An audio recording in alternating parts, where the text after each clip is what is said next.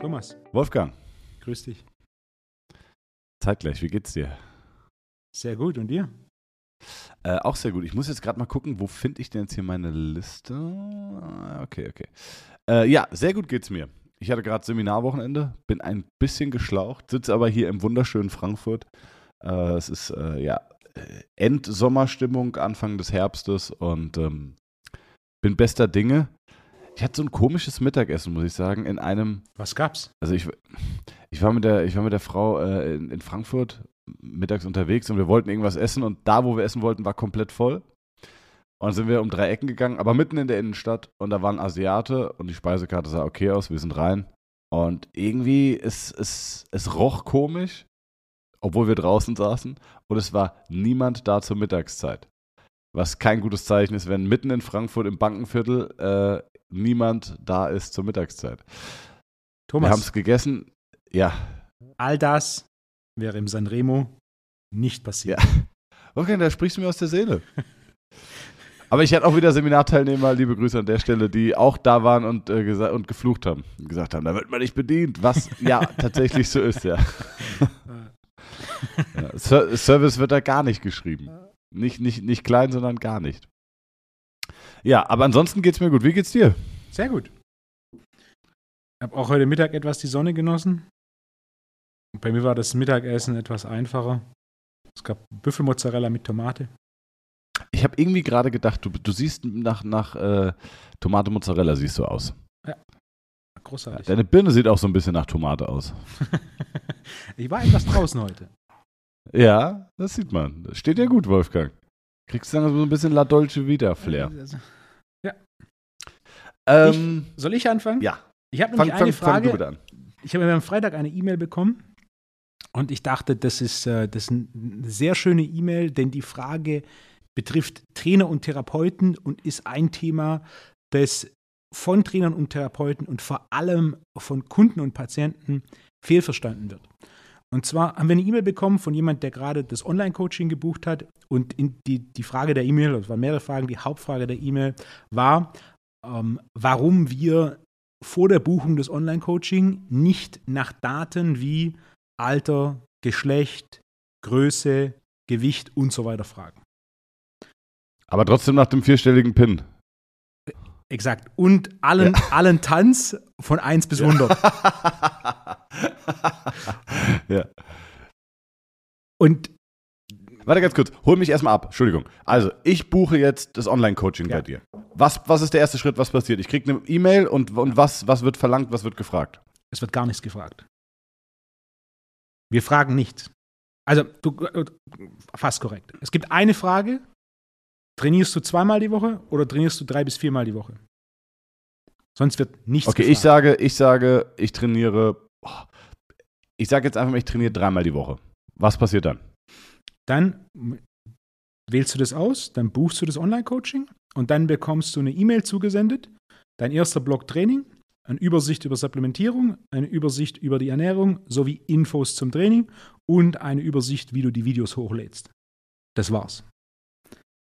Okay, das, das finde ich jetzt spannend, weil ich hätte auch gedacht, dass zumindest Fragen kommen. Ähm, zum, zum Beispiel, äh, weiß ich nicht, nenn mir mal deine aktuellen Gewichte in den drei Übungen, falls du sie überhaupt betreibst. Oder, okay. äh, Sehr gut. Warum frage ich das nicht? Die Frage ist gut. Die größte Hürde ist hier, ich frage dich, wie viel Gewicht bewegst du bei Klimmzug, Kniebeuge, Kreuzheben und Bankdrücken? Ja, dann könnte ich dir zum Beispiel sagen, aktuell trainiere ich äh, Also ich sage jetzt erstmal was rein Hypothetisches. Aktuell trainiere ich Bankdrücken, fünfundachtzig Kilo für fünf mal fünf. Mhm. Und was ist das größte Problem, das ich hier haben kann, beziehungsweise statistisch haben werde? Dass äh, für den einen dieses Gewicht zu leicht und für den anderen zu schwer ist. Ja. Im Detail, dass unsere Definition von Bankdrücken höchstwahrscheinlich ah. eine andere ist. Das heißt, du holst das, eigentlich jeden erstmal bei Null ab. Exakt. Und es gibt mir einen deutlich individuelleren und klareren Einblick. Wenn ich dich frage, was du Kniebeugen machst, die Antwort, die ich kriege, die Wahrscheinlichkeit, dass das nicht meiner Definition von einer Kniebeuge entspricht, ist sehr hoch. Genauso wie beim Klimmzug. Wir hatten erst äh, vor einiger Zeit einen Fall, wenn ich mich richtig erinnere, hat er achtzig Kilo Klimmzug gemacht. Und dann war da die Rückfrage, so, hey, kannst du uns ein Video schicken? Das war kein Klimmzug. Das war nicht mal bis zur Hälfte hoch. Du hast achtzig Kilo an der Hüfte hängen gehabt, aber unsere Definition von Klimmzug ist, du startest aus dem kompletten Hang und am obersten Punkt, am Umkehrpunkt, ist deine vordere Schulter auf Höhe der Stange. Das heißt, wenn du mit achtzig Kilo zur Hälfte gehst, dann in, in, basierend auf deiner Definition, was ja grundsätzlich keine wertende Aussage ist, hast du einen Klimmzug mit achtzig Kilo gemacht, aber nicht basierend auf meiner.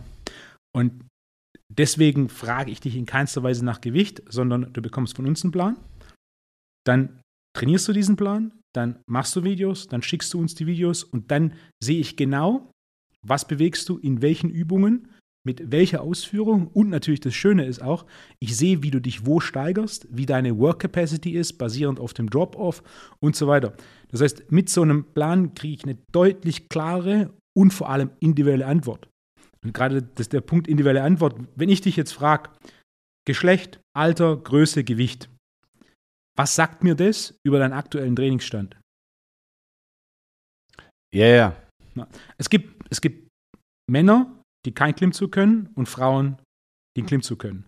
Auch wenn es statistisch gesehen natürlich andersrum ist, aber es könnte sein, dass du anklickst, du bist eine Frau und ich davon ausgehe, du kannst keinen Klimmzug. Dabei kannst du aber schon fünf Klimmzüge.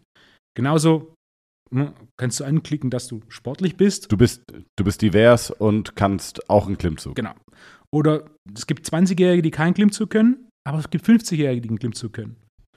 Und, und so weiter. Ja, deswegen, also, des- dein, Punkt ist, dein Punkt ist komplett valide.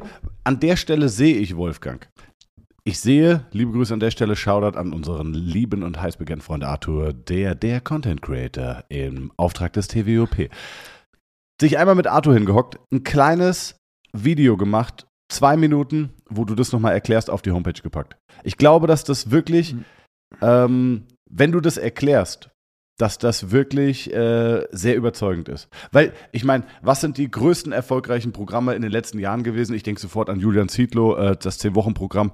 Da ging es erstmal darum, wie alt bist du, welches Gewicht, wie lange trainierst du, bam, bam, bam, was wiegst du, ähm, willst du Muskeln aufbauen oder Gewicht verlieren? Also ähm, sinnvoll oder nicht, aber das sind die, das sind die Anamnesefragen, die man in erster Linie assoziiert oder die man erwartet. Und, und ich glaube, das hätte ich jetzt auch. Also, du hast vollkommen recht, aber ohne, dass ich darüber nachdenke, hatten wir doch auch kognitive Dissonanz. System eins, System zwei. Ne? Ja. Ich, ich denke sofort mit System eins und denke so, naja, das werden schon Informationen sein, die relevant sind. Aber eigentlich völlig irrelevant, hast vollkommen ja. recht. Ich glaube, was, ich glaube, was, was wichtig ist für, für den, der das Buch ja. zu verstehen, dass er nicht in seinem Training abgeholt wird und weiterentwickelt wird, sondern dass er quasi erstmal, weil davon ausgegangen werden muss, dass sein Training an gewissen Stellen Fehler und Mängel hat oder nicht, sagen wir einfach, nicht optimal ist, dass man deswegen quasi bei Null anfängt. Und selbst also, wenn, selbst wenn ja. du bei, bei Übungsausführung und Leistung und so weiter passt, dann sehen wir das ja genau.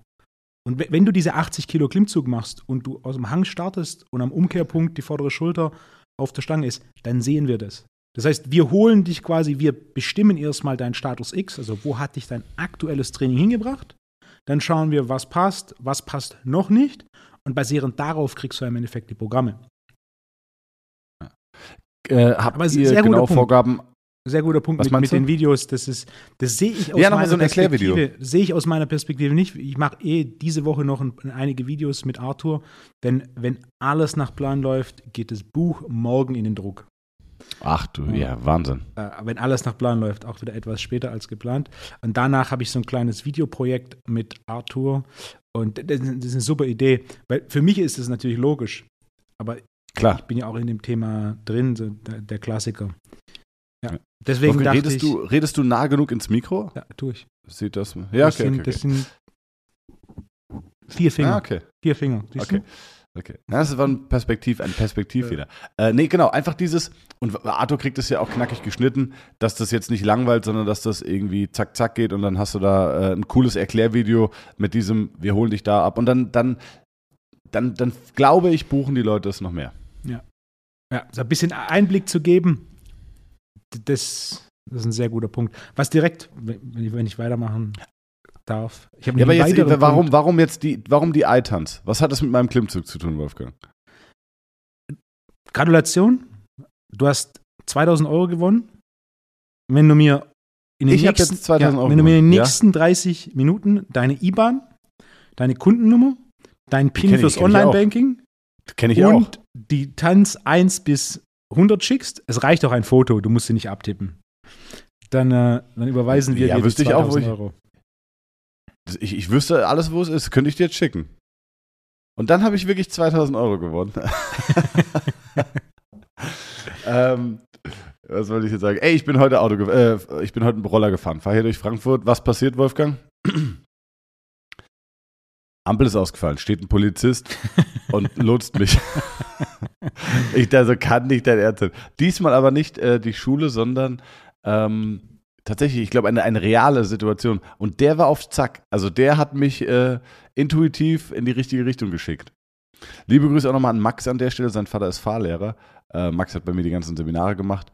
Und äh, der hat mir gesagt, er ist Fahrlehrer. Und eigentlich müsste man das in der Fahrschule lernen. Es ist eigentlich äh, prüfungsrelevant. Ja. Was? Da weiß ich auch nichts mehr von. Dass die eine Hand Stopp und die andere Hand fahren? Ja, ja, genau. Also ich glaube auch. Also das lag jetzt nicht. Also es Max, richtig, an der Stelle nochmal, also das war, der hat mir die flache Hand gezeigt und während er mir die flache Hand gezeigt hat, hat er mich gewunken. Dazu nochmal, also, okay. Ähm, dann muss ich noch ganz kurz aufräumen mit äh, äh, Daniel Brandt, liebe Grüße an der Stelle. Ähm, das ist der Physiotherapeut aus Österreich, äh, den habe ich fälschlicherweise, habe ich eine vollkommen falsche Vita unterstellt. Hätte ich jetzt auch so stehen lassen können, dachte aber, äh, hat der arme Mann nicht verdient. Er hat mir geschrieben, er ist Physiotherapeut, Master in Sportphysiotherapie, Osteopath, eigene Praxis in Wien und beim österreichischen Fußball U einundzwanzig Nationalteam. Nicht Physiotherapeut von Rapid Wien. Ähm, genau, mich haben schon einige Kollegen in Wien auf den Kurs angesprochen. Achso, genau, hab gesagt, dass es Bullshit ist, geschrieben. äh, nee, ist eine coole Sache, freue mich schon aufs nächste Modul. Äh, genau, also das noch an der Stelle, liebe Grüße. Wir planen jetzt auch gerade, wir fliegen jetzt, äh, wann sind wir denn da? Ich glaube Ende Oktober, ich glaube neunundzwanzigsten, dreißigsten Oktober sind wir in Wien. Ähm, wir haben jetzt die Plätze tatsächlich erhöht und es sind, glaube ich, wirklich noch drei oder vier oder fünf Plätze frei. Ähm, Roman laden wir noch ein. Wenn er Lust hat, kann er herzlich vorbeikommen, sich das auch mal angucken. Ich hoffe, dass er den Kurs nicht an sich reißt. Ähm, und äh, ja, ansonsten, Jonas ist dabei, Donna ist dabei, werden bestimmt auch so ein bisschen filmen oder vloggen und äh, diesen Trip so ein bisschen äh, videografieren. Was denn? Roman ist auch ein sehr guter Ansprechpartner, was die Kultur, kulinarische Untermalung des Trips angeht. Ja, da bin ich mir sicher. Ich habe schon, ich hab schon von einem Kunden eine Empfehlung bekommen, vielleicht an die Wiener an der Stelle mal, äh, das Schwarze Kamel, ich glaube, so heißt das. Schwarzes Kamel, ein Restaurant mitten in Wien. Ähm, das wurde mir von zwei Kunden empfohlen, vielleicht da mal gerne Bezug nehmen. Und ansonsten, wo kann man wirklich gut essen gehen in Wien? Ähm, da auch gerne mal Bezug nehmen. Genau, wir freuen uns auf jeden Fall sehr. Was wolltest du eben noch sagen, Wolfgang? So, dann kann ich das jetzt hier erstmal abhaken. Ein zweiter wichtiger Punkt in dem Kontext, wir haben vor einiger Zeit, ein paar Wochen, eine Nachricht bekommen. Und zwar war es ein, ein Sportler. Kajak war sein Sport. Und da kam die Frage nach der persönlichen Zusammenarbeit mit mir. Und dann war im Endeffekt die Rückmeldung, dass es möglich ist, dass aktuell aber erst die nächsten freien Slots für Eingangschecks im Januar sind und dass er bis dahin gerne das Online-Coaching machen kann als quasi Start, was aus meiner Sicht die effiziente oder aus unserer Sicht die effizienteste Lösung ist. Deswegen haben wir das vorgeschlagen. Dann kam auch die Rückmeldung, ja, aber dass er gerne eine persönliche Betreuung möchte. Und dann haben wir geantwortet und ihm quasi erklärt, dass quasi der Unterschied zwischen der persönlichen Arbeit mit mir und dem Online-Coaching zu Beginn relativ gering ist. Wenn er quasi die Equipment-Herausforderung des Online-Coachings ähm, erfüllt und aktuell keinerlei Beschwerden hat, um die sich grundsätzlich sowieso ein Physiotherapeut äh, kümmern sollte, sind die Unterschiede sehr klein. Und dann kam das Feedback, ja, aber er möchte ja spezifisch auf seinen Sport das Training ausgerichtet haben und das basierend darauf ähm, die Zusammenarbeit mit uns oder das Online-Coaching nichts ist. Und das ist, das ist eine schöne Überleitung zum Thema, und zwar sportspezifisches Krafttraining. Ja, hundert Prozent. Mein Modul sechs. Aber, ja. ja. Naja, ich, ich wollte dich gar nicht unterbrechen, aber habe ich jetzt an dich gedacht erst. Und ähm, bin ich schon großer Fan, muss ich sagen, weil, warte mal, jetzt muss ich gucken, ah, kriege ich das hin, ohne dass unsere Telefonat abbricht, habe ich nämlich während meinem Seminar eine Nachricht bekommen von einem Kunden von mir. Hörst du mich noch, Wolfgang? Tue ich. Der schreibt, Hallo Thomas, hoffe dir geht's gut. Kannst du mir vielleicht für den Winter einen radfahrspezifischen Trainingsplan schreiben? Im Prinzip weiß ich, was ich machen muss, aber ich bin bezüglich der Wiederholungen unsicher. Ziel, ich habe für nächstes Jahr ein paar Mountainbike-Rennen gemeldet, äh, kann dann Ü fünfundfünfzig fahren, habe diesen Sommer schon fünf Kilo runtergeholt, will aber über Winter nochmal fünf abnehmen, ohne allzu viel Power zu verlieren. Wie ein Lauch will ich aber auch nicht aussehen. Ich weiß, das ist komplex, aber mittlerweile trainieren die Straßenfahrer auch viel im Kraftraum. Würde mich über deine Expertise freuen. Uh, P S, ab den Sommer über zweimal die Woche vier mal zwölf Deadlift, Backsquat, Flachbank, Langhantel, Rudern und Klimmzug vier mal fünf trainiert. Bin eigentlich ganz gut zurechtgekommen, aber das ist ja eigentlich auf Volumen ausgelegt. Und ähm, ich kenne den Kunden, ist ein ganz, ganz netter und wirklich, der hat Kraft, der hat wirklich Power, ist über fünfundfünfzig, war früher mal Rennradprofi, glaube ich, kann man wirklich sagen.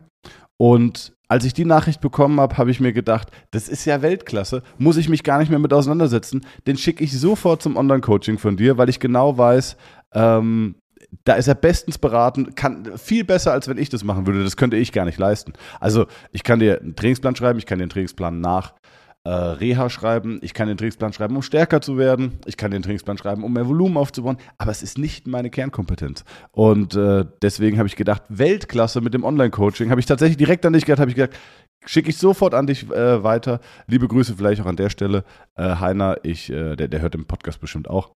Ähm, genau. Ja, ist perfekt. Sportartspezifisches Krafttraining. Schieß los. Aber wir machen doch gar kein sportartspezifisches Krafttraining, Thomas. Macht ihr nicht? Das machen wir nicht. Machen wir ja, nicht, weil es, wir weil es ja die letzten vier Minuten komplett für, für den Arsch. Die Grundidee, wer schreibt denn dem Heiner jetzt den Trainingsplan? Ja. Lass mich ein bisschen ausholen. Ja.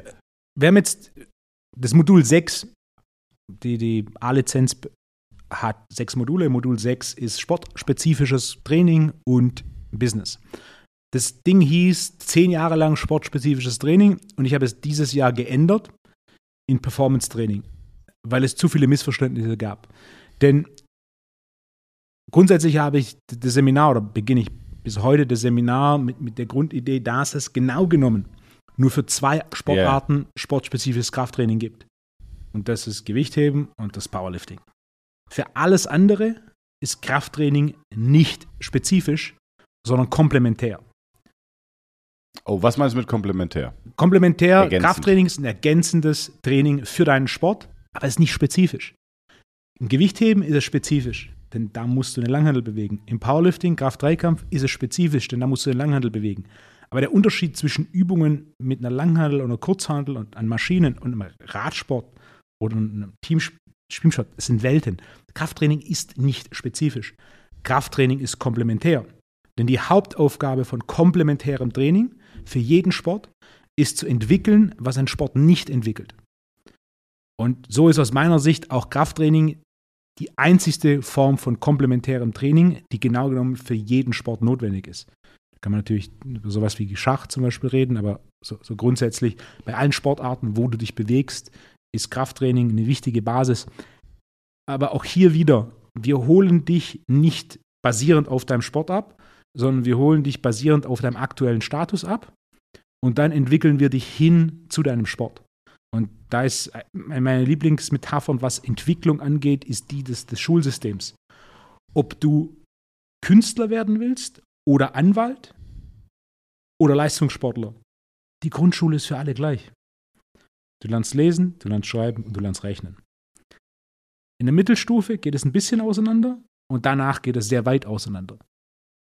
Wenn du zu uns kommst als Sprinter und du bist schon auf einem hohen Niveau und du machst Kniebeuge mit hundertachtzig Kilo, du machst Klimmzug mit sechzig Kilo. Dann holen wir dich natürlich komplett anders ab und schreiben dir wesentlich fortgeschrittenere und spezifischere Pläne, als wenn du zum Beispiel zu uns kommst als Teamsportler, zum Beispiel Fußballspieler, und du möchtest gerne schneller werden, aber deine Kniebeuge ist bis zur Parallelen mit sechzig Kilo und Klimmzug kannst du einen. Ja, beide, der Sprinter und du, möchten schneller rennen können. Aber Programmdesign für den Sprinter, der auf einem Elite-Niveau rennt und auf einem Elite-Niveau Kraftwerte hat, versus für dich, der quasi, der im Idealfall auf einem Elite-Niveau seinen Sport macht, jedoch aus Sicht des Krafttrainings, du kommst nicht komplett runter, du kommst nur bis parallel mit weniger als Körpergewicht und du kannst einen Klimmzug. Da bist du noch in einem Entwicklungsstand relativ weit hinten und wir müssen dich da abholen. Ich fange da nicht an mit olympischen Gewichtheberübungen, die Explosivkraft entwickelt. Denn das ist wie, wenn ich dich, wenn du, wenn du mir in, im letzten Jahr des Kindergarten erzählst, dass du Anwalt werden willst und wir dann direkt, statt er, in der ersten Klasse, wir dazu übergehen, Stoff aus dem ersten Jahr Jurastudium durchzugehen. Du kannst nicht lesen, du kannst nicht schreiben, das wird nichts.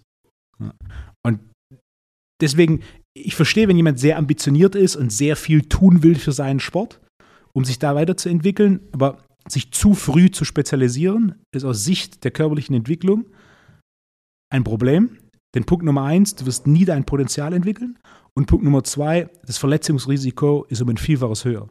Wenn wir das Beispiel von den olympischen Gewichtheberübungen nehmen, wenn du zum Beispiel Reisen machst, das bedeutet, du bewegst die Hantel vom Boden über Kopf in einer Bewegung, aber dir fehlt die Überkopfstabilität und Mobilität. Du wartest nur darauf, dass du Schulterprobleme bekommst oder Nackenprobleme ja, ja. bekommst.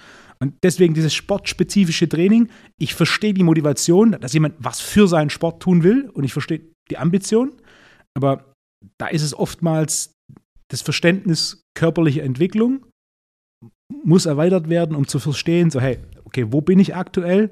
Der Trainer, der holt mich ab, denn seine Expertise, seine Kompetenz ist das Krafttraining und dann entwickelt er mich zuerst in dem Fundament und dann entwickeln die die Höhe.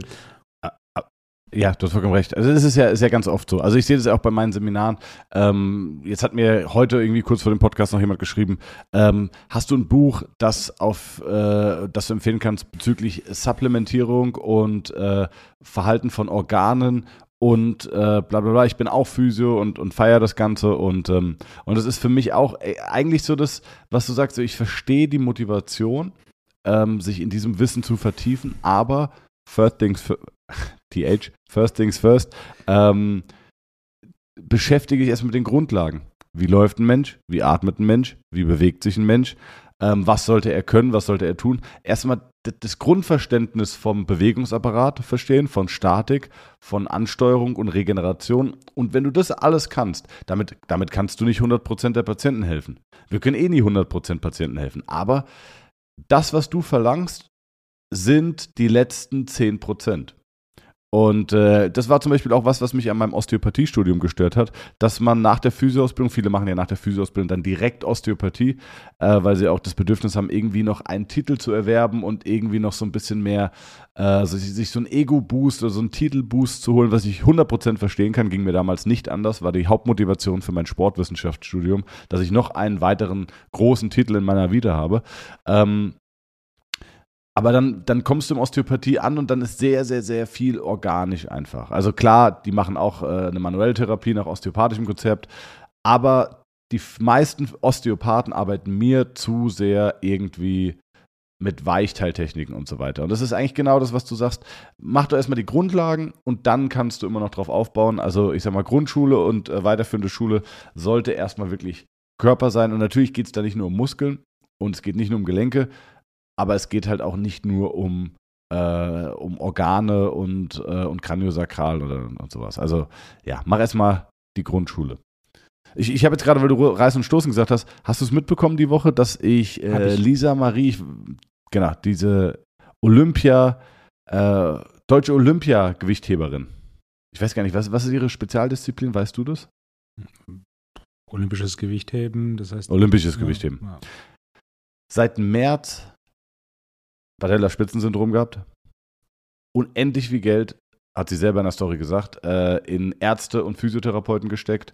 Und äh, ihre Physiotherapeutin, die war bei mir auf Seminar und hat gesagt, hey, ich würde die gerne mal zu dir schicken. Habe ich gemeint, klar, mach das und komm am besten mit, dann siehst du einmal, wie ich wirklich auch live behandle. Dann hast du hast mein Seminar, verstehst, was ich tue und siehst es dann auch nochmal. Und die habe ich in einer Behandlung komplett schmerzfrei bekommen. Die hat schon zwei oder dreimal trainiert, spürt gar nichts mehr. Und also spürt die Beine, spürt die Beine, aber spürt keinen Schmerz mehr. Und äh, das freut mich so, weil ich wirklich diese Motivation hatte. Ein Patellaspitzensyndrom ist eigentlich eine sehr, sehr simple Überlastung, die man wunderbar und einfach behandeln kann. Ich sage bei jedem Menschen unter fünfundvierzig, der es, der es nicht länger als ein Jahr hat, sind es maximal ein bis drei Behandlungen. Also maximal drei Behandlungen. Klar, es gibt auch mal einen Ausreißer, aber in der Regel sind es, würde ich sagen, ein bis zwei Behandlungen. Ich sage schon ein bis drei. Ähm, ja, das freut mich sehr. Komplett schmerzfrei, kann wieder alles und äh, ja, es ist logisch, nachvollziehbar und die war ganz happy. Ich sehe auch immer mehr auf Instagram und so, wie man Achillessehnenentzündungen und, und Patellasehnenentzündungen, das scheint gerade ein Riesending zu sein auf diesen ganzen Physio-Seiten, äh, weil ich werde da immer wieder verlinkt von Zuhörerinnen und Zuhörern. Ähm, meiner Meinung nach völlig falsch angegangen. Das große Thema, wie man das angehen soll, laut diesen Seiten ist äh, kontinuierliche Belastungssteigerung, Belastungsmanagement, äh, sehr viel isometrische Belastung auf die Sehne geben, sehr viel lange Exzentrik.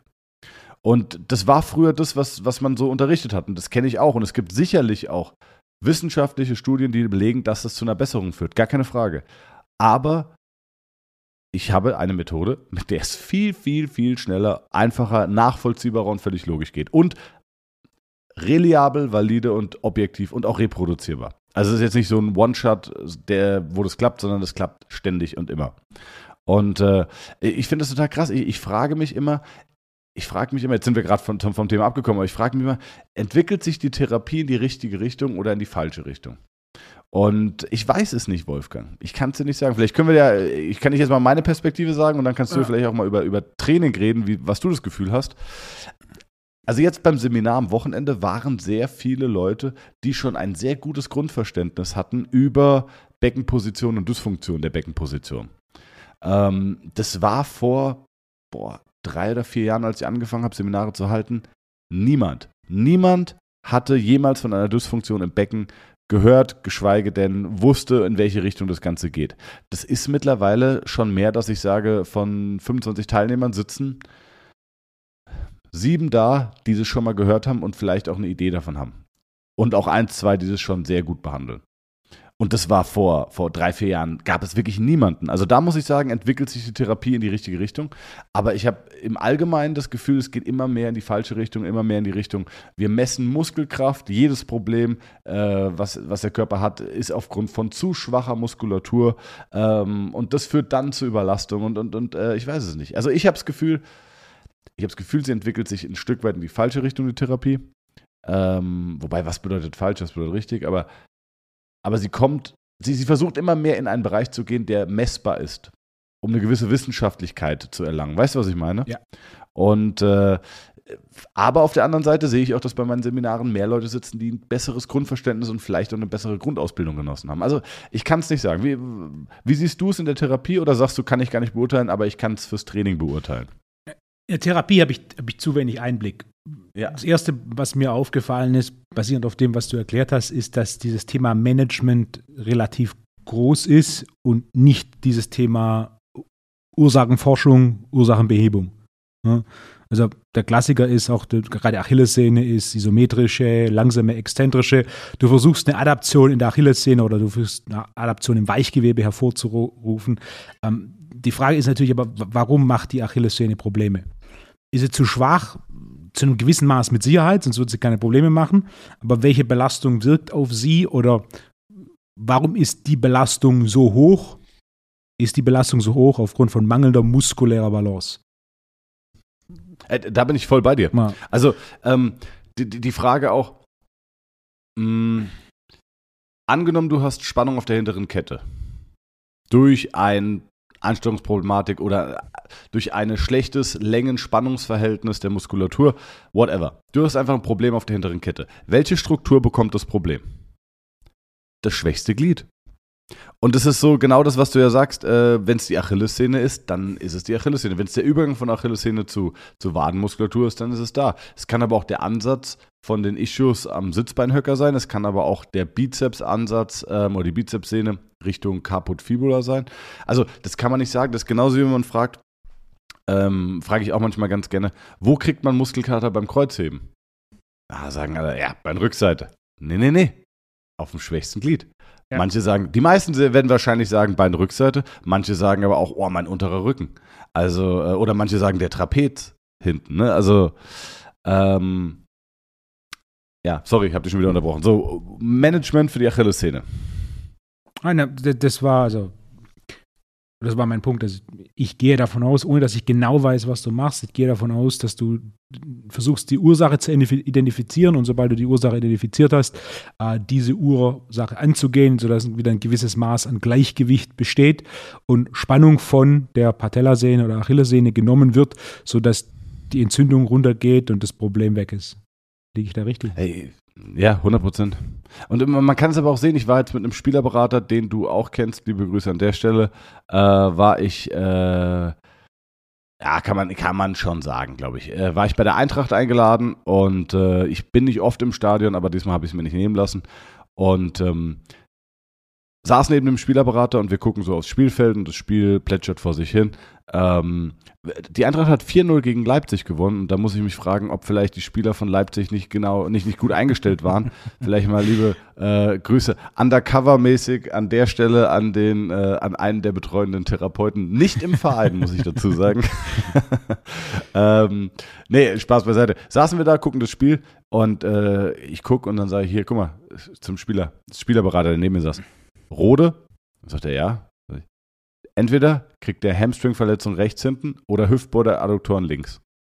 Und dann sagt er, okay, wieso? Ich ihm erklärt, woran ich das sehe. Äh, gibt so drei, vier Indikatoren, woran man das ganz gut sehen kann. Und dann sagt er so, äh, ja, krass, okay. Zwölf Minuten später tippt er mich an, sagte, guck mal, Rode, hält sich hinten den Hamstring rechts. Fünf Minuten später wird er ausgewechselt wegen Hamstring-Verletzung. Sagt er, kann nicht sein. Was, was fällt dir noch auf? Und äh, dann, äh, dann habe ich ihm gesagt, so hier, guck mal, die fünfundzwanzig von der Eintracht, die kriegt auch Probleme. Und, und dann schreibt er mir, einen Tag oder zwei Tage später schreibt er mir, die fünfundzwanzig hat sich auch verletzt. Ich glaube im Training. Und ich so, nicht dein Ernst? Und er so, doch, ich lüge dich nicht an. Und das war so, ja, okay, geil. Das waren natürlich Lucky Shots. Muss man ganz ehrlich sagen. Ich bin jetzt nicht der, der heilige Guru, der da äh, alle Verletzungen voraussehen kann. Aber wenn du weißt, worauf du achten, kann, achten musst, dann hast du eine Idee und kannst sagen, es könnte dies und das passieren. Und äh, es war halt Weltklasse, dass das gleich zweimal funktioniert hat. Nochmal an der Stelle, Lucky Shots. Aber äh, wie gesagt, wenn man weiß, worauf man achten muss, ist wie wenn du, wie, wie, wie du sagst, wenn du jemanden die Technik beobachtest, kannst du sagen, wenn du Pech hast, bekommst du an der oder der Stelle entweder ja. kriegst du Nackenprobleme oder Schulterprobleme oder, oder, oder. Es ist einfach, wenn man in seinem Fach so viel Bewegung gesehen hat, hast du eine Idee davon. Ja. Ja. Ich wette auch Golftrainer sehen, wenn sie, oder Golfpros, wenn sie äh, Leute auf der Driving Range sehen und sehen, wie die Leute schlagen, können die dir auch sagen, der hat Schmerzen am Ellenbogen, der hat Schmerzen im Rücken, dem tut das Knie weh. Das sehen die. Die können sich in diese Bewegung reinversetzen und können die Belastung und die Belastung auf die Strukturen quasi nachempfinden. hundert Prozent. Super. Wolfgang. Ja, dann gute Woche wünsche ich dir. Was, du hast noch was? Thomas. Thomas, wir sind bei einer halben Stunde. Ja, yeah. ja. Was hast du denn gerade an der Technik gefuchtelt, Wolfo? Ich habe nur gerade geschaut auf mein, äh, auf mein Interface. Wir haben, wir haben, wir haben, wir haben auf, aufs Interface. Ja. ja. Aber, äh, nee, was, was, was hast du auf der Liste oder wolltest du noch was nee, sagen? Wir können, das, das ist ein guter Punkt. Du, du sagst, dieses Thema Beckenposition war vor einigen Jahren nicht so. Ich würde sagen, der größte Trend, den ich in den letzten zehn Jahren sehe im Bereich Training, ist dieser Fokus auf Biomechanik. Und vor zehn Jahren war das kein großes Thema. Heutzutage ist irgendwie jeder Dritte, der bei Instagram was postet, Biomechanik-Experte. Was definitiv ein guter Trend ist, dass sich damit mehr auseinandergesetzt wird, aber dieser Trend ist zu groß. Mein größter Punkt ist, wenn wir von Biomechanik sprechen, geht es ja primär um Rekrutierung. Das heißt, Biomechanik und Training bedeutet, welche Art von Übungen führe ich wie aus, um welchen Muskel wie zu rekrutieren. Mhm. Ja, das ist Biomechanik aus Sicht eines Trainers, ja, bin ich bei dir? Es ist nett, dass du nur Muskel rekrutierst. Also Beispiele, ich hatte einen kurzen Diskurs mit jemandem auf, auf Instagram. Wir haben einen, einen Post gemacht zum Thema Entwicklung von Schultermuskulatur, wie bekomme ich runde Schultern. Und mein primärer Punkt war Fokus auf Überkopfdrücken. Und die Person hat dann, dann kommentiert, ja, Seitheben. Da sage ich, ja, die Grundidee ist schon richtig, aber du überlädst die Muskulatur nicht ausreichend bei Seitheben.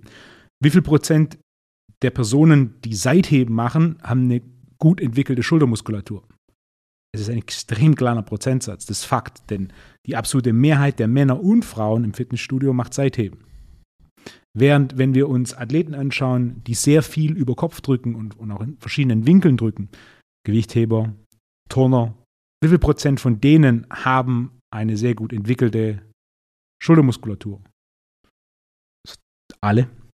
Ja. Das heißt, es geht nicht nur um, weder Turner noch Gewichtheber machen Seitheben.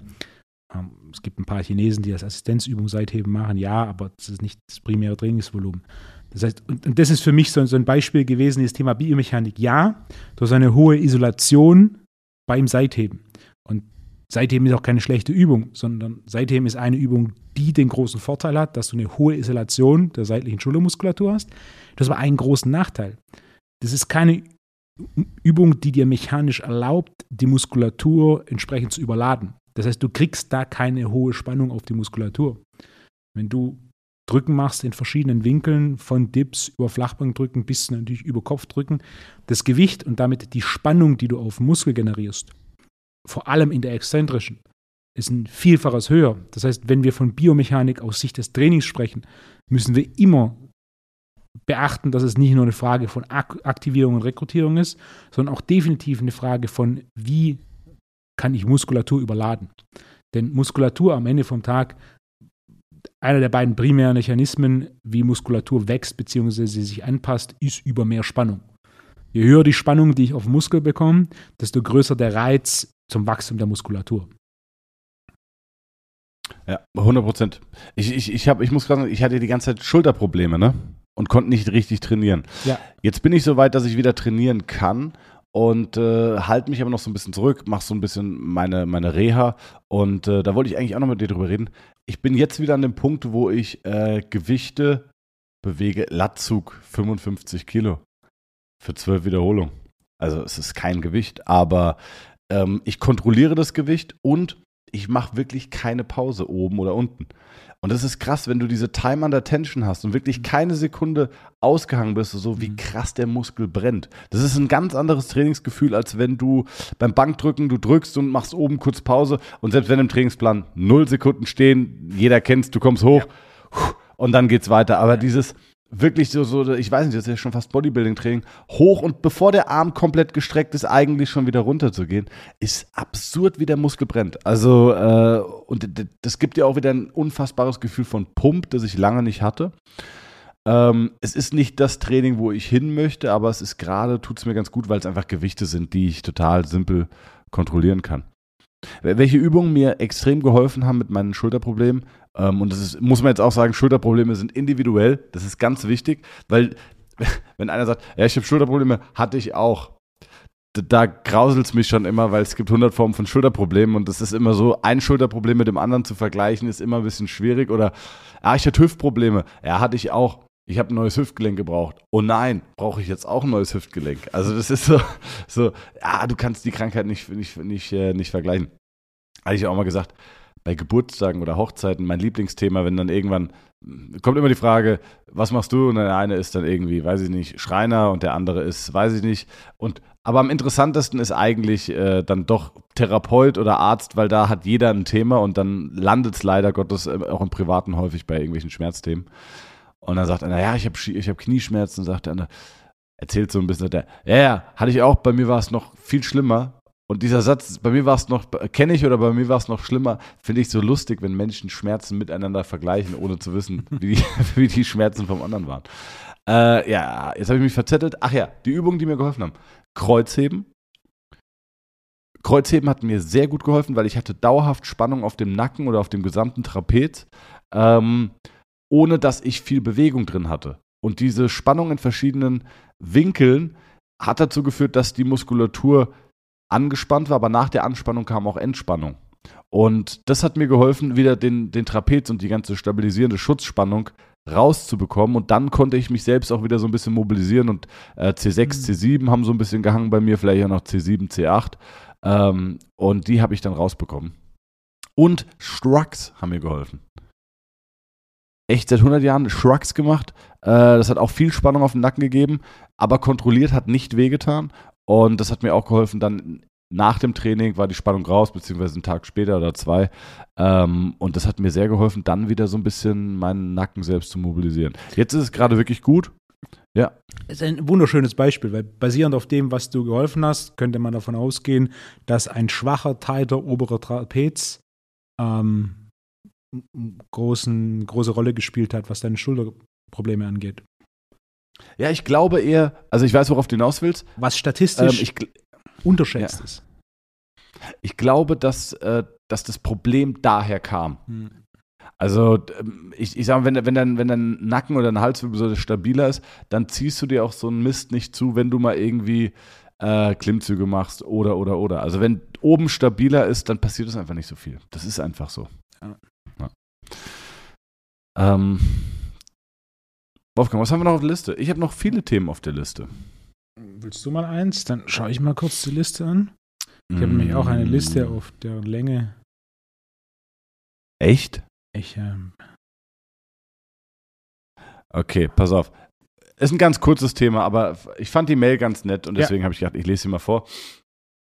Ähm, Lukas schreibt mir: Servus Thomas, sorry für die lange Nachricht, Podcast.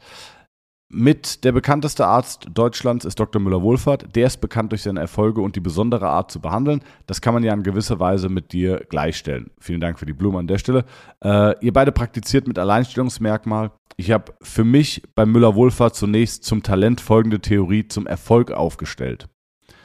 Müller-Wohlfahrt sagt in, in einer Online-Akademie, dass er Patienten Übungen oder Verhaltensweisen zur oder nach einer Behandlung empfiehlt. Ebenfalls wie du.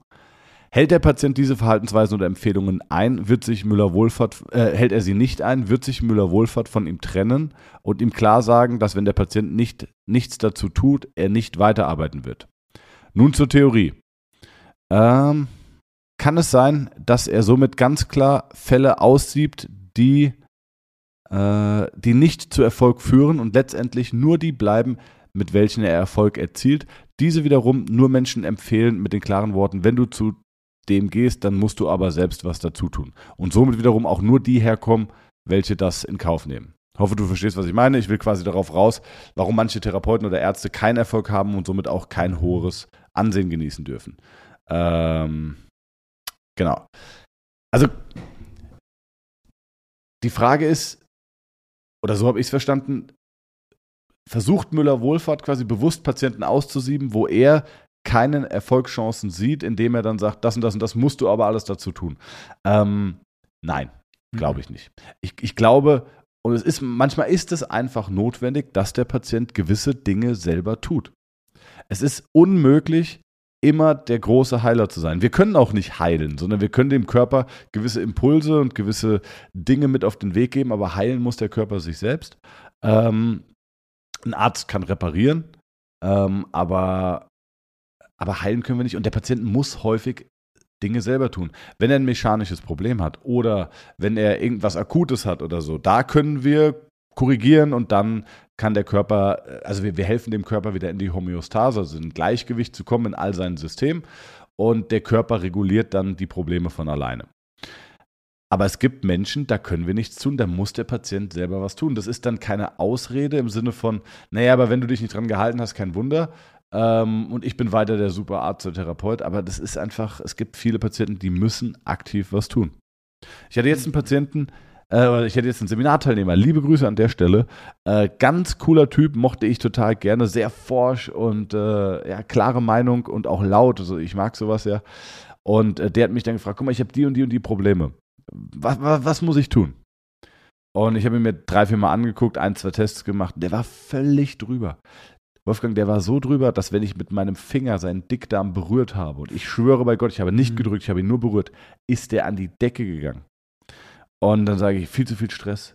Ja, weiß ich. Ich so, du musst den Stress loswerden. Dann lacht der so, ja, aber ja, geht nicht. Und es ist so, also, ja, was soll ich tun? Und ich sage so, ja, du musst den Stress loswerden.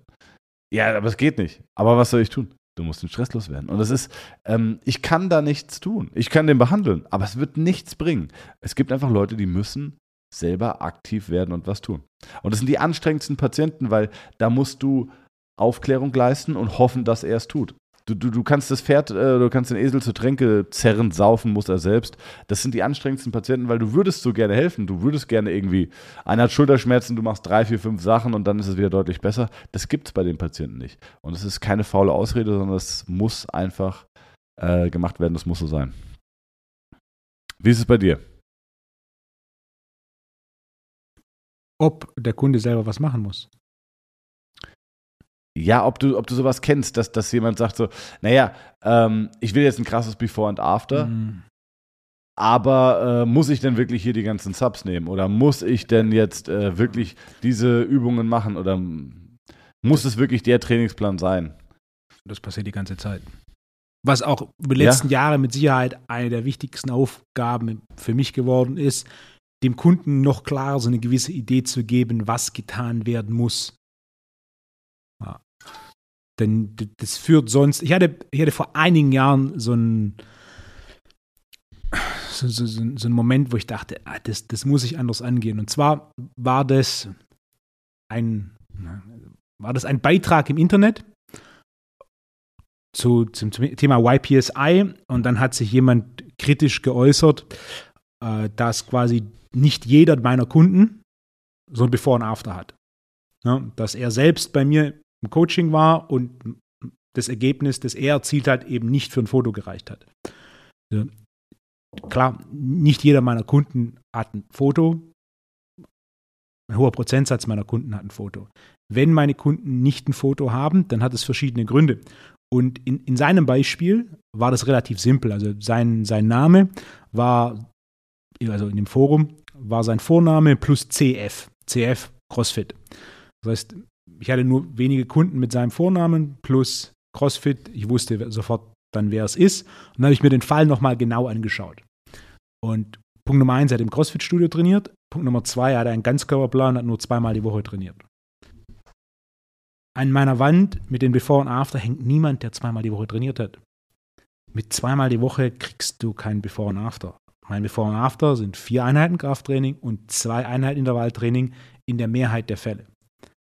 Und seine Idee war, ich mache da halt so ein bisschen was in einem CrossFit-Gym, was grundsätzlich eingeschränkte Optionen ist, früher noch mehr als heute, fünfundvierzig Grad Back-Extension, Kabelzug und, und so weiter, teilweise nicht mal Kurzhandel gehabt, früher, heute ist das alles besser geworden.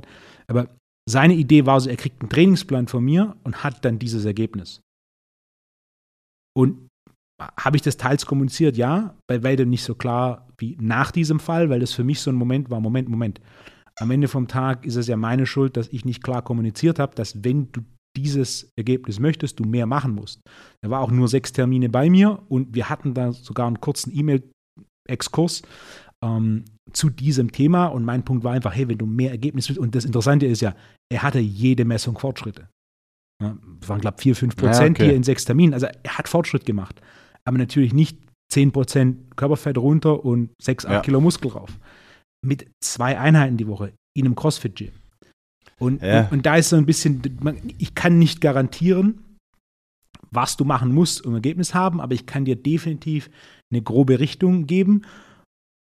Und na, Erwartungsmanagement ist mit Sicherheit ein großes Thema als Coach und als Therapeut, denn wenn wir auf das Thema Müller-Wohlfahrt zurückkommen, auch er hat viele Patienten, die, die nicht diese Erfolge haben.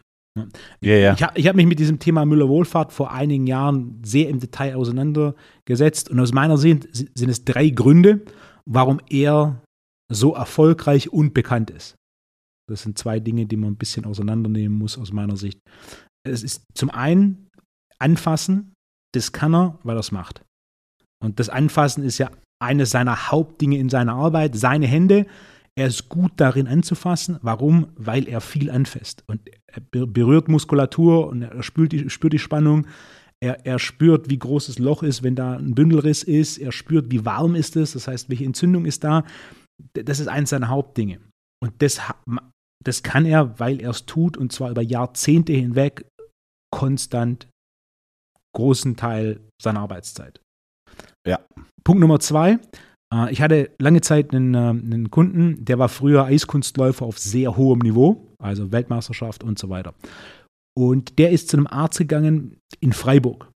Und dieser Arzt war gerade in den achtzigern die Koryphäe schlechthin weltweit, was die, sagen wir so, die, die, der Einsatz von Injektionen in der Orthopädie außerhalb des Doping angeht. Also diese ganzen Grundideen mit den homöopathischen Mitteln, die kommen von ihm, und er hatte irgendwie fünf, sechs Schüler. Der, einer davon war Müller-Wohlfahrt. Denn das ist das Zweite, was er macht, neben Anfassen, ist Infusions- oder Injektionstherapie äh, mit vor allem Traumehl, Melkain, Aktovegin. Ne? Jeder, der, der sich mit Müller-Wohlfahrt ein bisschen auseinandersetzt, weiß davon. Ja. Und das macht er extrem gut. Ich hatte ja, ich glaube, im Podcast habe ich schon mal erzählt, äh, ein, ein bekannter Arzt von mir, der hat ein Praktikum bei Müller-Wohlfahrt gemacht, und da habe ich einige Stunden Videomaterial gesehen, wie Müller-Wohlfahrt arbeitet. Es ist anfassen, spritzen, anfassen, spritzen. Und das, hast du das noch? Haben ja, wir, glaube ich, auch schon mal drüber geredet. Wir haben drüber ne? geredet, es ist irgendwo auf einer Festplatte. Ich hab's noch, irgendwann, wenn ich mal in den Keller komme. Es ist, also ich habe es mehrfach angeschaut, es war für mich unglaublich faszinierend. Um, aber das ist das Zweite, das er kann. Ich würde das auch gerne sehen und mich unglaublich faszinieren lassen, Wolfgang. Geh mal in den Keller. Wenn ich das nächste Mal im Keller bin, schaue ich danach. Als wäre das jetzt so ein, so ein Lebensprojekt, so, das nächste Mal, wenn ich auf dem Everest bin. So, das ist dein Keller, Wolfo. Ich weiß nicht, in welchem Keller. Ja, auch der feine Herr, der feine Herr. Okay, sorry, ja, bitte. Okay, und der dritte Punkt ist, ist ein Punkt, der definitiv zu seiner Bekanntheit geführt hat, ist einfach, wenn du in München in Toplage ein bestimmtes Klientel, insbesondere Leistungssportler, als Kunden hast. Dann ist natürlich das öffentliche Interesse und die mediale Aufmerksamkeit um ein Vielfaches größer, als wenn er jetzt zum Beispiel eine Praxis in Freiburg hätte oder wenn er eine Praxis irgendwo im Nirgendwo hätte. Das ist logisch. Und in Mühltal? Vor dreißig Jahren wäre Mühltal ein größeres Problem, als es heute ist. Denn die Medien waren vor Stimmt. dreißig Jahren andere, als sie heute sind. Heute sage ich, ja. Ja, okay. Kannst du in Mühltal genauso erfolgreich werden wie in München. Aber er hat einfach, wenn man sein Buch gelesen hat, auch was er teilweise hat, er seinen Jahresurlaub von zehn Tagen Karibik. Nach fünf Tagen hat ähm, Uli Hoeneß angerufen und hat gesagt, hey, wir brauchen dich. Und dann war der Jahresurlaub in der Karibik war einfach vorbei und er ist zurückgeflogen. Oder er ah, saß. Das, das habe ich, das, das hab ich auch gemacht. Ja. Hast du, kennst du die Geschichte? No. Kennst du die Geschichte von mir? Im Detail nicht. Erzähl. Erster Urlaub, äh, erster Urlaub, damals noch mit der Ex-Freundin, erster Urlaub mit der Ex-Freundin seit vier Jahren oder was? Vier Jahren oder fünf Jahren, erster Urlaub. Ich fliege, äh, ich fliege nach, äh, ich fliege nach, äh, wir fliegen nach Mallorca. Ähm, treffen zufällig einen Spieler, Fußballprofi, der bei Palma spielt. In der Stadt, er lädt uns ein zum Abendessen. Okay, nett. Mit seiner Frau, Abend gegessen in Palma, äh, spontan. Okay, also erster Abend auch schon nicht mit der Ex-Freundin. Dann, nächsten Morgen, wir wollten zum Strand. Ich habe gesagt, lass mich kurz trainieren gehen. Ich gehe von acht bis neun trainieren. Und dann habe ich, ähm, dann bin ich entspannt und dann kann ich auch den ganzen Tag am Strand liegen und Buch lesen. Aber dann habe ich schon so ein bisschen, es ist wie so äh, Training und Recovery. Okay, ich gehe ins Gym, sie ist noch im Hotel, klingelt mein Handy. Thomas, äh, Premier League. Die gesamte Mannschaft möchte dich nach England fliegen. Das ist so once in a lifetime. Also wenn du nicht hinfliegst ja. und performst und jemand anderes fliegt hin und performt, dann ist der drin und du bist erstmal raus. Musst halt hoffen, dass der, nächst, dass der, der da kommt, vielleicht nicht gut ist. Und so, äh, ja, hast du Zeit? Ja, klar habe ich Zeit. Okay, dann buchen wir dir einen Flug äh, von Frankfurt. Äh, nee, ich fliege von Mallorca. Wieso? Bist du auf Mallorca? Ich so, ja, yeah, ich bin im Urlaub. Also, sicher, dass du kommen kannst. hundert Prozent. Habe ich zugesagt, dass ich komme. Bin dann zurück ins Hotel und äh, dann die Ex-Freundin schon alle Sachen gepackt und bester Laune äh, auf dem Weg zum Strand. Sagt sie, ich so, ja, du, ähm, wegen Strand, ne? Ja? Ja, das wird nichts, ich fliege jetzt nach England. Und äh, das war, also war ein großes Drama, was ich hundert Prozent verstehen kann. hundert Prozent. Also, äh, da brauchen wir jetzt nicht sagen, dass die Frau irgendwie äh, überreagiert hat. Das verstehe ich zu hundert Prozent. Und dann bin ich nach England geflogen. Und ich hatte genau, ich hatte noch auf dem Weg, hatte ich noch äh, versucht, ihre besten Freundinnen habe ich versucht anzurufen, zu sagen, hast du Zeit? Komm nach Mallorca, ich zahle den Flug, Hotel ist bezahlt, Essen geht auf mich, äh, besuch sie, macht euch zu zweit eine gute Zeit. Und ja, also dann bin ich nach England. Aber das ist einfach so. Ja. Und ich hatte jetzt am, ich hatte jetzt Seminar am Sonntag. Und ähm, jetzt ist ja auch gerade wieder Champions League, so, und die Champions League nimmt jetzt keine Rücksicht darauf, dass ich Seminar Samstag, Sonntag habe. Also habe ich schön am Sonntagabend noch behandelt. Kam nämlich Sonntag während dem Seminar kam eine Nachricht, ey, X Y hat X Y als Problem, Champions League, wir brauchen dich. Also ins Auto gesetzt und losgefahren. Und das ist so, das ist einfach so. Also du, du kannst nicht sagen, ich will Profisport machen und dann die Tür aufmachen und hoffen, dass die Leute in die Praxis kommen, sondern ich sage immer, ich gehe jetzt noch acht, neun Jahre Klinke putzen und mit vierzig hoffe ich, habe ich einen nationalen Status, dass ich sage so, und jetzt kommen die Leute aber auch zu mir. Und äh, da muss ich vielleicht weniger reisen. Aber das ist einfach so. Also das ist bei Müller-Wohlfahrt auch so. Und, und allein da trennt sich schon die Spreu vom Weizen, weil wer ist bereit, das zu tun? Wer ist bereit, seine Arbeit höher zu priorisieren als fast alles? Heute ist es ein bisschen anders, weil ich habe schon einen gewissen Status erreicht. Soll jetzt nicht überheblich klingen, aber ich muss nicht mehr für jeden alles tun. Aber es gab eine Zeit, da hätte ich für, für jeden quasi alles getan. Und, ähm, weil es keine Arbeit, ja. sondern eine Profession ist. Ja, yeah, hundert Prozent. hundert Prozent. Und viele hätten gesagt nein oder viele hätten gesagt, ähm, Müller-Wohlfahrt hat das konstant nicht und das war ja nur ein Beispiel. Im Buch hat er noch mehr Beispiele. Einmal, wo er nach Australien geflogen ist, einmal, wo er nach Brasilien geflogen ist und so weiter. Und, und das sind auch nur Beispiele, die er im Buch genannt hat. Die Beispiele, die tatsächlich passiert sind, sind definitiv noch deutlich mehr. Und, und Klar. Das bringt einen natürlich so, viele sind dazu nicht bereit, aber es bringt ihnen eine Situation, es bringt ihnen eine Situation in Kombination mit diesem ne, München-Thema. Seit wann ist er bei Bayern? Seit neunzehnhundertneunzig plus minus sowas. Der F C Bayern München von neunzehnhundertneunzig war ein Top-Club, aber er war nicht einer der Top drei Clubs der Welt, so wie es jetzt der Fall ist, der die Bundesliga ganz klar dominiert. Ja. Na, und er hat dafür ja, gearbeitet, ja, da kam mit Sicherheit ähm, Kompetenz auf Bereitschaft, auf Glück und äh, dementsprechend ist er der weltweit oder der wel- weltweit bekannteste deutsche Orthopäde. Ja, hundert Prozent. Und die Arbeit ist auch, ist auch gut. Mhm. Nicht jedes Mal. Ich hatte auch schon ein paar Patienten, die bei ihm waren, die nicht zufrieden waren, die bei mir waren. Aber ich bin mir sicher, es gehen mehr Leute zufrieden raus als unzufrieden. Und, und äh, ist ja auch wieder das Thema Orthopäde, das wir, das wir vor ein paar Folgen hatten. Ein Orthopäde yeah, yeah. macht ja im Endeffekt ne, zwei Dinge, chirurgisch oder medikamentös. Und in seinem Fall ist es im Endeffekt medikamentös, da meines Wissens nach er nicht operiert oder nicht groß operiert. Also seine, seine Hauptaufgabe ist nicht die Chirurgie, was automatisch bedeutet, dass eine Chirurgie nicht diese elitäre Kompetenz hat, wie jetzt im Bereich ähm, Anfassen, Diagnostik und Injektionstherapie. Ja. Und was, was Injektionstherapie angeht, das ist, äh, ich war vor Jahren, das ist auch mittlerweile acht bis zehn Jahre ähm, her, war ich, war ich gebucht für eine Konstellation bei Fulham. Die waren damals noch mhm. Premier League Verein. Mich dahin geflogen, habe da einen halben Tag für, für Trainer und Physio so ein bisschen Privatfortbildung gegeben und dann waren wir auch in, in dem äh, so einem Physioraum auf so einer Bank und dann sehe ich da so einen Schrank offen und dann sehe ich da so Aktovegin-Flaschen und dann habe ich halt das kommentiert von wegen, ja, ob ein bisschen Müller-Wohlfahrt-Influenz hier wäre und dann war der Physiotherapeut sofort natürlich, wir machen exakt alles so und die Ergebnisse und hat mir dann sogar ein englisches Buch gezeigt, wo quasi, das war so ein Sportmedizinbuch und da gab es einen Abschnitt zu quasi der Müller-Wohlfahrt-Therapie. Oh, jetzt, jetzt sind die D M-Nachrichten voll, Wolfgang, von Menschen, die diese Buchempfehlung gerne hätten. Oh, ich habe keine Ahnung, was es für ein Buch war. Äh, Gut, wer, dass du das jetzt an der Stelle sagst, sonst äh, hättest du es hundertmal schreiben müssen. Es war, es war so ein, es war so ein Textbook und da ging es im Endeffekt ja. um, weil ich bin mir sicher, wenn man, wenn man das googelt, also die, der Standard-Cocktail ist Traumehl, Melkain, nicht Merkain und Aktovegin, äh, den er da über die Jahre hinweg ähm, verwendet und so propagiert hat. Ich würde so gerne jetzt noch so zwei, drei Details erzählen, die ich aber leider nicht im Podcast erzählen kann. Aber die kriegst du gleich schön von mir noch aufs Brot geschmiert, auf Mike Wolfgang. Ähm, mein Punkt, yeah, um, um yeah. den Kreis zu schließen, ja, wenn es nicht funktioniert hat, dann würde ich mal sagen, ist einer der Hauptgründe, warum es nicht funktioniert hat, da eine medikamentöse Intervention nicht die Lösung für das Problem war.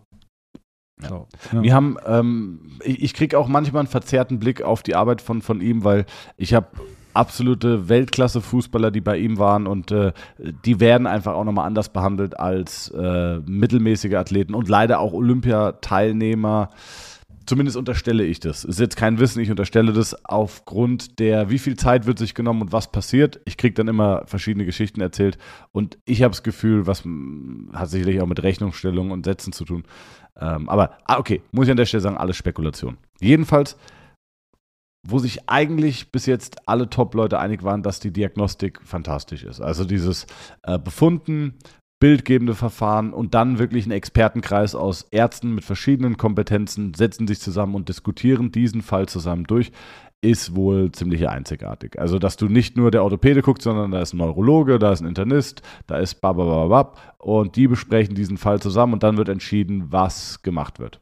Und das ist eigentlich auch das, was man sich wünscht und was sich ja auch alle wünschen, dass man irgendwann mal so ein Kompetenzzentrum hat, wo man quasi hingehen kann und von Kopf ja. bis Fuß äh, ja, bestmöglich behandelt wird.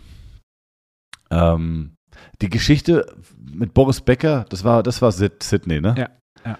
Aber wenn die so stimmt, die Geschichte, dann ist die wirklich fantastisch gut. Ja? Also bin ich überzeugt und ich bin überzeugt, ja. dass das noch öfter passiert ist. Ja, yeah. Also ich glaube auch, dass die Geschichte stimmt. Aber es ist, die Geschichte ist so gut. Da sagt er irgendwie, kriegt einen Anruf. Ich glaube, er war in Frankreich im Urlaub mit, seinen, mhm. mit seiner Frau. Und dann kommt der Anruf, äh, irgendwie, ich glaube, Halbfinale, Finale, äh, Australian Open. Boris Becker ruft an und sagt, Mull, ich brauche dich. Äh, Mull natürlich sofort ins Flugzeug, darüber geflogen. Und äh, kommt bei ihm an, untersucht ihn, tastet ihn ab und sagt so, ist alles gut, ich kann, ich kann nichts feststellen. Und dann sagt er, perfekt, das wollte ich hören. Also er hatte, er hatte kein Problem, sondern er wollte nur auf Nummer sicher gehen, dass er kein Problem hat und äh, hat dafür wirklich den Dog einmal um die, einmal um die Welt fliegen lassen. Also äh, wenn die Geschichte so, ich glaube auch, dass die stimmt. Also sehr, sehr gute Geschichte. Generell große Empfehlung, äh, das Buch von Müller-Wohlfahrt mit ja. den Händen sehen. Fand ich sehr leserlich, toll beschrieben, auch für Laien. Ähm, die Ausflüge in das, in das Fachliche sind wunderbar runtergebrochen und sehr leserlich. Äh, die Teile vom Fußball, damit, das hat mich jetzt nicht so entertaint, weil ich nicht so drin bin, aber äh, ich glaube, Jonas hatte bestimmt seinen Spaß dabei. Deswegen große Buchempfehlung. Ähm, ja. Wolfgang, hast du noch irgendwas Kleines auf der Liste? Ich, ich müsste auch wieder fünf ich Fragen hab einen, machen. Ich habe einen tollen Punkt. Ich lese ihn ja. mal kurz vor. Und zwar hier. Hat mir auch jemand geschickt vor ein paar Tagen. Aber jetzt macht kein Riesenthema mehr auf. Nein, nein, es ist ein kleines Thema. Solange du Muskelkater hast, ist die Regenerationsphase des Muskels noch nicht abgeschlossen und du solltest nicht trainieren. Du solltest erst wieder ah. trainieren, wenn der Muskelkater weg ist. Ja, das ist vollkommen richtig. Nach dem alten Superkompensationsmodell. Bei dem alten Superkompensationsmodell, da hat man dann gesagt so, bis die Regeneration abgeschlossen ist und dann wieder weiter trainieren. Mittlerweile gibt es ein neues Superkompensationsmodell, was deutlich komplexer ist, wo man aber auch sieht, wenn du wartest, bis jeglicher Reiz weg ist oder jedes Gefühl weg ist, dann bist du schon quasi wieder in einem katabolen Zustand, wo der Körper fast schon wieder abbaut. Deswegen ähm, richtig intensives Training findet, bist du nie vollständig regeneriert. Yep. Wie siehst du das? Exakt. Der, was, was, was du schön gesagt hast, ein Reiz und damit Adaption ist vielschichtig. Und es ist nicht nur die Muskulatur, die adaptiert, sondern unter anderem auch das Nervensystem und das Weichgewebes. Also meine Regel mit dem Muskelkater ist so, wenn der Schmerz des Muskelkaters so groß ist, dass deine Kraftentwicklung eingeschränkt ist, kein Training. Also der Klassiker ist dieses, du machst Kniebeugen zum Beispiel zehn mal zehn und dann ist es so, wenn du auf Toilette gehst, ist es fünfundvierzig Grad lässt du ab und die anderen fünfundvierzig Grad fällst du. Dann ist es zu früh, um, um Kniebeugen wieder zu machen. Aber sobald du Kniebeugen machen kannst und die Kraft da ist, sodass du dich steigern kannst, let's go. Ja. Auch Muskelkater ist kein Indikator für ein effektives Krafttraining. Nein. Ah, Wolfo. Haben wir doch schon wieder einen Kreis geschlossen, mein Freund. Mein, mein kurzes Training. Ja. Aber ein, kurzes, äh, ein kurzer Punkt. Ja, Schönen ja, fand ich super zum Abschluss. Äh, Hast du noch was Kurzes? Ich überlege. Hm, hm, warte mal, ich guck nochmal. Äh, ich habe noch so eine kleine Frage, die ich irgendwann aufgeschrieben hatte, was mich interessiert hat. Äh, Bist du ein Foliendranlasser bei Neugeräten, Wolfgang? Also zum Beispiel, ich habe einen guten Freund, wenn der sich ein neues Gerät kauft, dann lässt er dir die Folien dran. Also der kauft einen Thermomix und dann bleibt da diese Schutzfolie auf dem Display so lange drauf, bis sie abfällt. Nein. Aber was ich Nein. gerne mache, wenn du was Neues hast, ist zumindest immer gefühlt die Wahrscheinlichkeit, dass du direkt am Anfang was beschädigst und wenn die nächsten fünf Jahre nichts passiert, recht hoch. Ja, das stimmt. Deswegen lasse ich sie für einen Moment dran und dann mache ich sie gern weg. Ja, okay. Sich erstmal anfreunden, warm werden miteinander. Klar. Ja, ja, weil am Anfang, das ist, das ist, am, das ist am ärgerlichsten so. Du hast irgendwas Neues, boom, und dann ist direkt ja, Wand frisch gestrichen und ja. boom, irgend, oder die irgendwas. Frau, neue, neue Frau, ja. kaputt. Ja, erstmal eingepackt lassen. Naja, aber ich mach's weg. Also nicht, wenn, wenn diese Schutzfolien dauerhaft dran sind, nee, nee, nee, nee. Und wenn es irgendein Gebrauchsgegenstand ist, wo eine Beschädigung sekundär ist, dann mache ich es ja auch sofort weg. Aber wenn es irgendwie ein Küchengerät oder ähnliches ist, dann für den Moment lasse ich es gern dran. Ja, ja, okay. In der Küche, da, das ist ja dann schon heilig.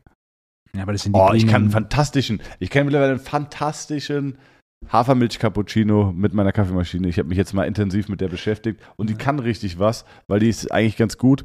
Und ähm, da erzähle ich vielleicht das nächste Mal noch was. Eigentlich ist es, ich, ich mache so, sage ich mal, wie jeder andere, der auch einen Hafermilch-Cappuccino macht. Aber ich weiß jetzt, wie es geht. Wolfgang, äh, ich glaube, wir sind durch. Ich wünsche dir eine gute Woche. War mir eine Freude. Äh, bleib gesund und munter. Wir sehen uns nächste Woche. Gute Woche muss ich jetzt sagen. Das ist eigentlich, das hat schon so Hand und Fuß. Das wünsche ich mir. Gute Woche. Ciao. Ciao.